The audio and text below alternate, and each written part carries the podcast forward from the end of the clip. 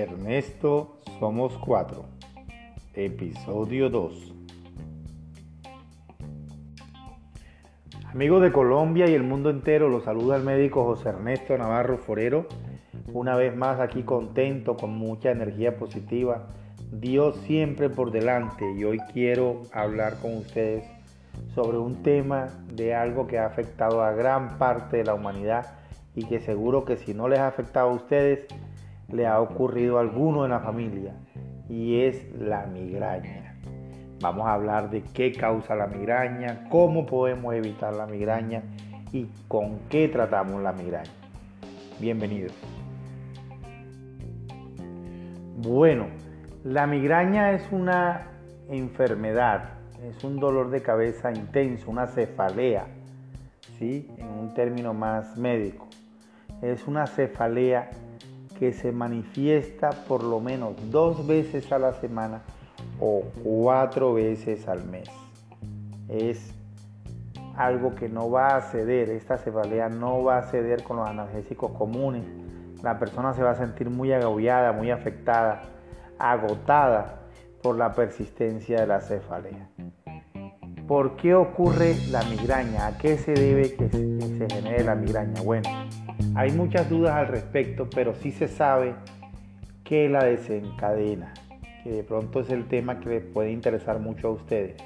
Están implicados muchos alimentos, factores ambientales, factores hormonales, ciertos hábitos de las personas, el estrés, la ansiedad. Todo esto puede generar la migraña.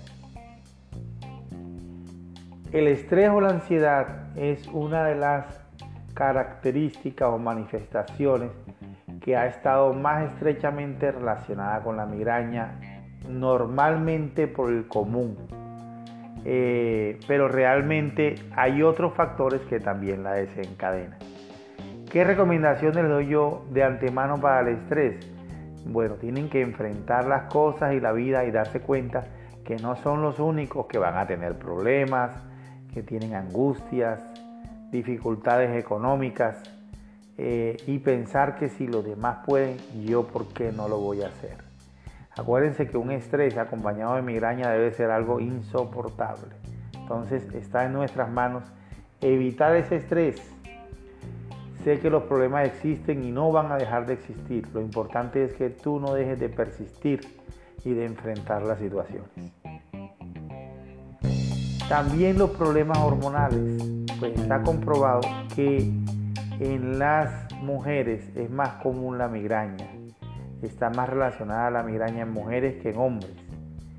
Aunque es un factor que yo pongo algo en duda porque realmente uno en la consulta ve casi por igual hombres y mujeres. Sin embargo, en los textos, en la literatura hablan que es más frecuente en mujeres que hombres y puede estar relacionado a ciertos factores hormonales, la presencia de estrógeno, el ciclo menstrual, en fin, relacionan más a las mujeres académicamente. Eh, la alimentación. La alimentación es un factor importante y tienen que tener en cuenta lo siguiente. De pronto lo que le hace daño a usted que sufre de migraña, a otro migrañoso no le afecta en nada. Es decir, que no están prohibidos todos los alimentos ni todos los eh, pasabocas que vamos a nombrar, sino que usted debe averiguar qué le hace daño para que usted evite, en su caso, la migraña. Dentro de los alimentos están implicados el atún, el banano, la piña, los quesos, especialmente los quesos salados, que en Colombia llamamos queso costeño, y el queso amarillo. Entonces, para que tengan en cuenta eso. Los dulces, especialmente el chocolate, los chocolatina, los chocolates, están relacionados con la migraña. Las gaseosas, especialmente las gaseosas negras, las gaseosas oscuras. En fin, y de todas maneras la gaseosa es muy dañina y aún insiste la gente en consumirla. También hay otros alimentos, como por ejemplo las mollejas las vísceras del pollo.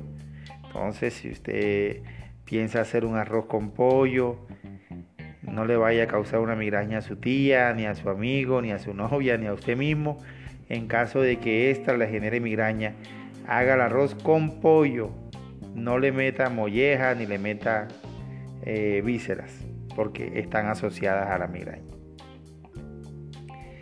Em, comer a deshoras. Comer a deshoras también tiene mucha relación con las crisis migrañosas y está comprobado científicamente. Esto uno debe ingerir los alimentos por horario y no de una manera copiosa, es decir, coma con moderación, con horario, en, cantidades moderadas, no exagere, porque todo eso, la indigestión, todo eso genera migraña.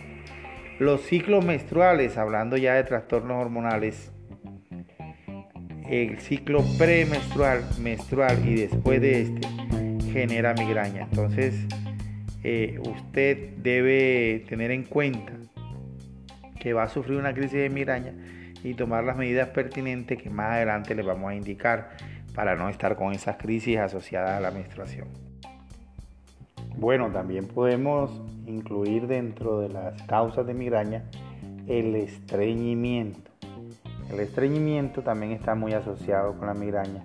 Entonces es muy importante la prevención de este más que el tratamiento. Ya estamos llegando al tema de la prevención de la migraña. Bueno, y para pasar el segmento de la prevención, también quiero recordarles que siempre, siempre hay que evitar las sorpresas. Es decir, hay que descartar que la persona no tenga una crisis hipertensiva, que no tenga la tensión arterial elevada. Hay que descartar que la persona no tenga una taquicardia, es decir, que su corazón esté acelerado, porque estos eventos pueden generar una cefalea intensa una crisis migrañosa podríamos llamarla, y si no se trata estos problemas de base, jamás va a estar sin cefalea. Además, puede generar eventos más dramáticos, catastróficos, como un SB, lo que la gente llama un derrame cerebral, un infarto. Es decir, siempre el médico y la persona debe asegurarse que no está sufriendo una crisis hipertensiva.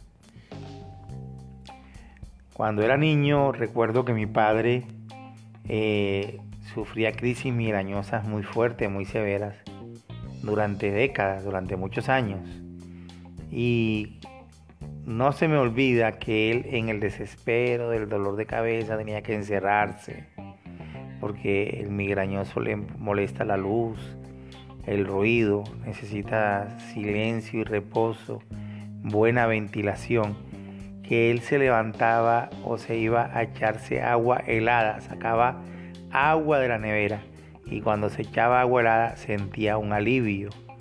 O sea, estaba corriendo el riesgo que se fuera a resfriar o sufriera otras cosas. Cuando ya por fin quiso consultar seriamente a un profesional de la salud, a un médico, se dio cuenta que era hipertenso. Desde que empezó a tratarse la tensión arterial, jamás volvió a sufrir crisis migrañosa. Puede haber sido eh, un evento casual porque también ya tenía más de 45 años. La migraña ocurre más en las personas menores de 45 años. Y eh, en los mayores no es tan frecuente. O sea, también hay mucha importancia en la edad, no solamente el sexo que ocurre más en mujeres, sino también en la edad. De los 10 a los 45 años es más frecuente las crisis migrañosas. Con los años va desapareciendo. Bueno, en cuanto a la prevención, entonces ya sabemos que debemos descubrir cuál es el alimento o eh, los mm, alimentos, no digamos los pasabocas, los dulces que hacen daño. están implicados alimentos, pasabocas en general que hacen daño. Ya ustedes saben que está el queso, la piña, el banano, el atún, el maní. Bueno, ya yo les nombré varios, la gaseosa, los chocolates. El consumo de licor, especialmente el aguardiente y el vino, aunque la cerveza no se quede atrás. Entonces, si usted averigua a usted qué le hace daño, tiene que evitarlo. Evitarlo, así como a mí me tocó evitar el queso porque me encanta el queso.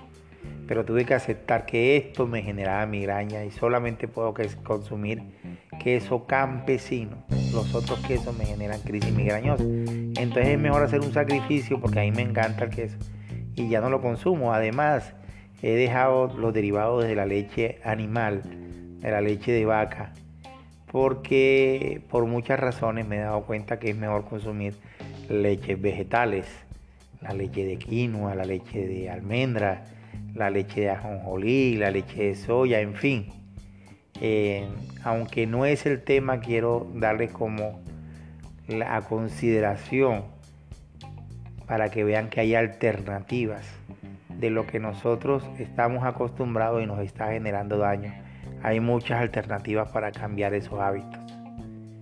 Entonces ya saben, la prevención es una parte fundamental para superar las crisis de migraña. Ernesto Somos Cuatro, episodio 2. Bueno amigos, continuamos con el tema de la migraña. Vamos ahora a pasar al tratamiento de la migraña. Ya vimos qué puede causar la migraña, cuáles son sus desencadenantes. Está muy asociado a la prevención, pero el tratamiento vamos a dividirlo en dos partes. Una parte va a ser profiláctica, es decir, para evitar las crisis, y otra va a ser de ataque, es decir, para abortar las crisis migrañosas. Dentro del tratamiento profiláctico, especialmente en personas jóvenes, menores de 45 años, se usa el propranolol. Este es un medicamento que se había inventado inicialmente para evitar la taquicardia en los hipertensos. Y aún aunque con menos frecuencia se usa, se han dado cuenta o se dieron cuenta que es un excelente profiláctico para evitar la crisis de migraña. Lo recomendable en las personas que tienen una frecuencia cardíaca normal o tienen tendencia a la taquicardia deben usar una pastillita de propranolol. Viene de 40 y de 80 miligramos. Recomiendo el uso de 40 miligramos todos los días por lo menos de 3 a 6 meses. Esta profilaxis va a evitar que la persona dure por lo menos un año eh, sin la migraña. También es muy importante porque a veces hay personas que le genera la migraña cuando van a salir a la intemperie, al sol, es decir, donde van a estar expuestos a mucho calor o cuando van a ir en la noche al antro, a la discoteca, a la fiesta.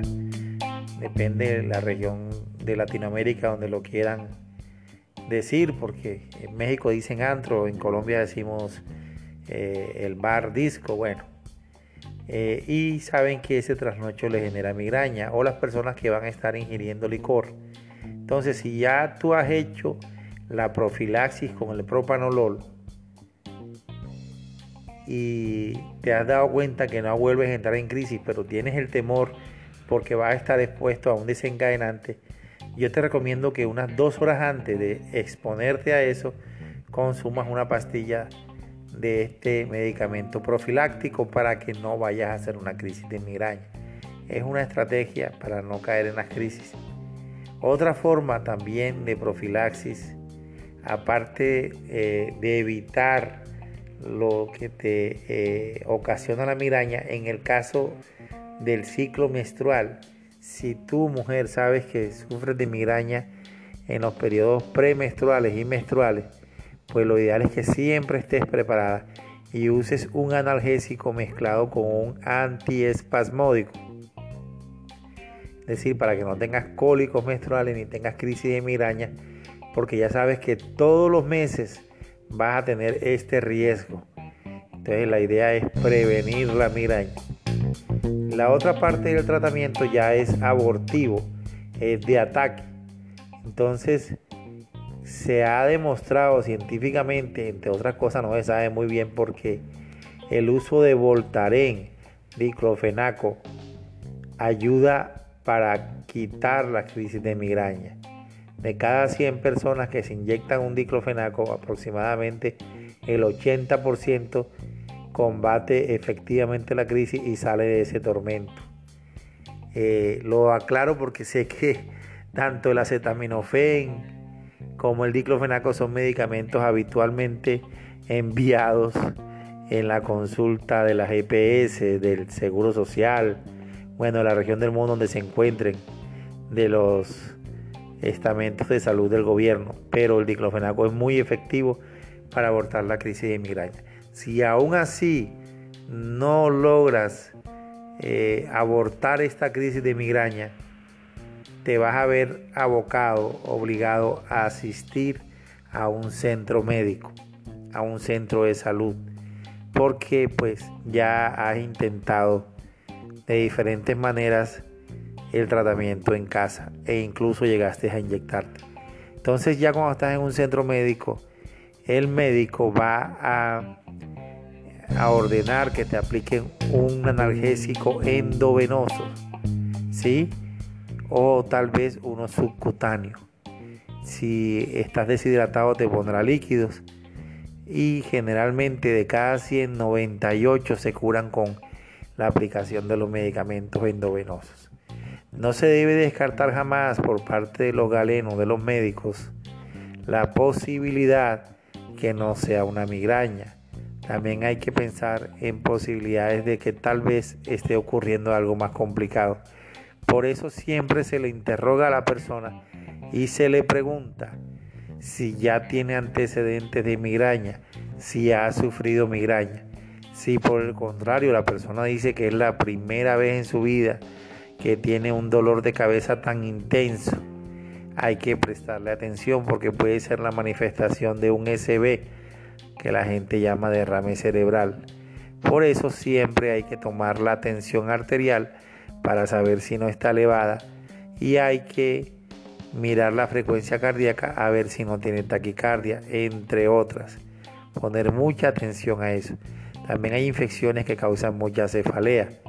En conclusión, no hay que confiarse con que solamente es una cefalea común. Hay que descartar la posibilidad de una migraña y aún más descartar que no es algo más grave y que se está manifestando de esta manera.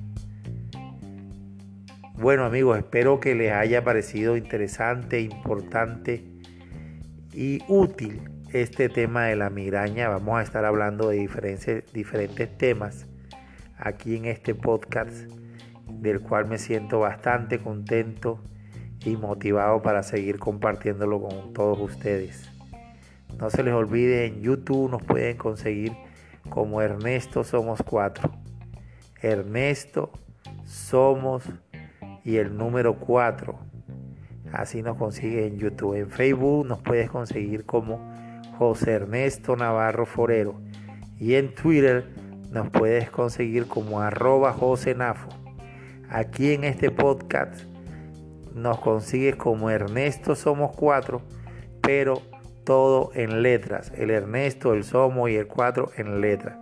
Mientras que en YouTube es Ernesto Somos en letra y el 4 en número. Ya sabes, vamos a estar esperando también en Instagram, YouTube, Facebook, en todas las redes sociales, Twitter y acá en este podcast. Dios está con nosotros en cada paso y le pido que te acompañe en todos los momentos y en todas las metas que quieras alcanzar.